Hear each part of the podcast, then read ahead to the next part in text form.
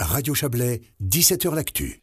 Les plateformes de films et séries en streaming doivent-elles financer les productions dans notre pays? C'est euh, les Suisses qui décideront de cela lors des votations du 15 mai avec euh, la modification proposée euh, de la loi sur le cinéma, appelée aussi l'ex-Netflix. Elle consiste en deux nouveautés, une taxe de 4% sur le chiffre d'affaires pour financer le cinéma helvétique et un quota minimum de 30% de productions européennes à diffuser.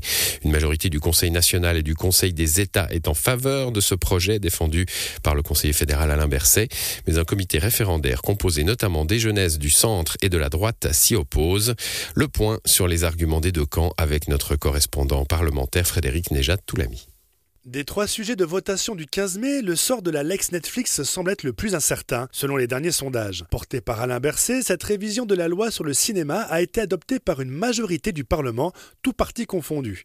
Le point le plus controversé, sans doute le prélèvement de 4% sur le chiffre d'affaires réalisé en Suisse par des plateformes comme Netflix ou Disney+.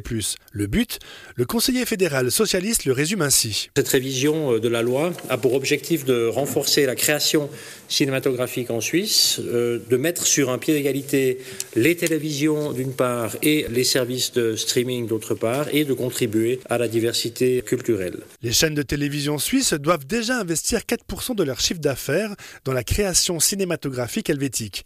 Il s'agirait donc de les mettre sur pied d'égalité avec les sociétés de streaming qui échappent à cette obligation. Le conseiller fédéral Alain Berset. Actuellement, les films, les séries sont de plus en plus souvent regardés en ligne. Il s'agit de nous adapter à une évolution avec la numérisation et avec de plus en plus d'utilisation du, streaming, de manière à ne pas avoir un déséquilibre qui se crée durablement et qui pose des, problèmes d'inégalité de traitement et de concurrence aussi dans notre propre euh, pays. Selon l'Office fédéral de la culture, ces 4% représenteraient environ 18 millions de francs par an.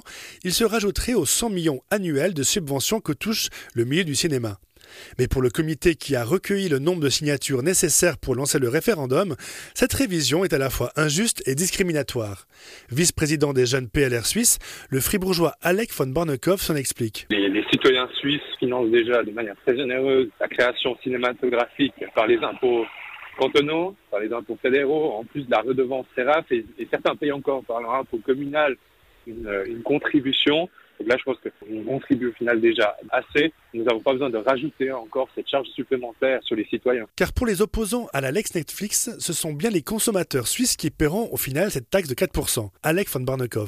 Le prix de son abonnement va augmenter car l'entreprise aura une nouvelle taxe supplémentaire à payer et au final, si une entreprise doit payer une taxe, elle va reporter ça sur ses clients. Notre objectif premier, c'est de protéger le consommateur. Un argument balayé par le conseiller fédéral Alain Berset. Si vous regardez à l'étranger, les pays qui ont introduit un système similaire et avec des niveaux beaucoup plus élevés que la Suisse, on n'a pas vu un lien avec une augmentation des prix. Vous savez, ces prix, en fait, ils dépendent du pouvoir d'achat. Hein. Vous pouvez comparer ça au pouvoir d'achat dans les pays, c'est ça l'élément déterminant. Parmi les soutiens de gauche comme de droite à ce projet de révision de la loi sur le cinéma, la jurassienne Elisabeth Baumschneider, conseillère aux États, elle insiste sur l'importance d'investir une petite partie du chiffre d'affaires gagné en Suisse. Je veux que ces entrepreneurs payent ce qu'ils ont à payer. Étant donné qu'ils génèrent du chiffre d'affaires dans notre pays, étant donné qu'ils ne payent pas d'impôts, ils ont à investir dans l'industrie cinématographique. Autre pierre d'achoppement, le quota de 30% de programmation européenne imposée. Cela fait bondir les jeunesses des partis de droite et du centre, dont les jeunes verts libéraux par la voix de leur coprésidente suisse Virginie Cavalli. Cette loi, elle est incohérente parce qu'elle ne tient pas compte réellement de la diversité de l'offre actuelle. Aujourd'hui, déjà sur beaucoup de plateformes, il y a plus de 30% de contenu européen.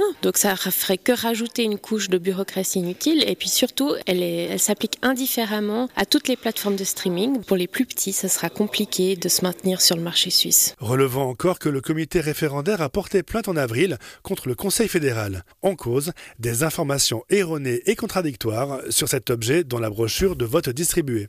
Voilà, le vote, c'est le 15 mai prochain et ce dossier a été signé Frédéric Néjat Toulami.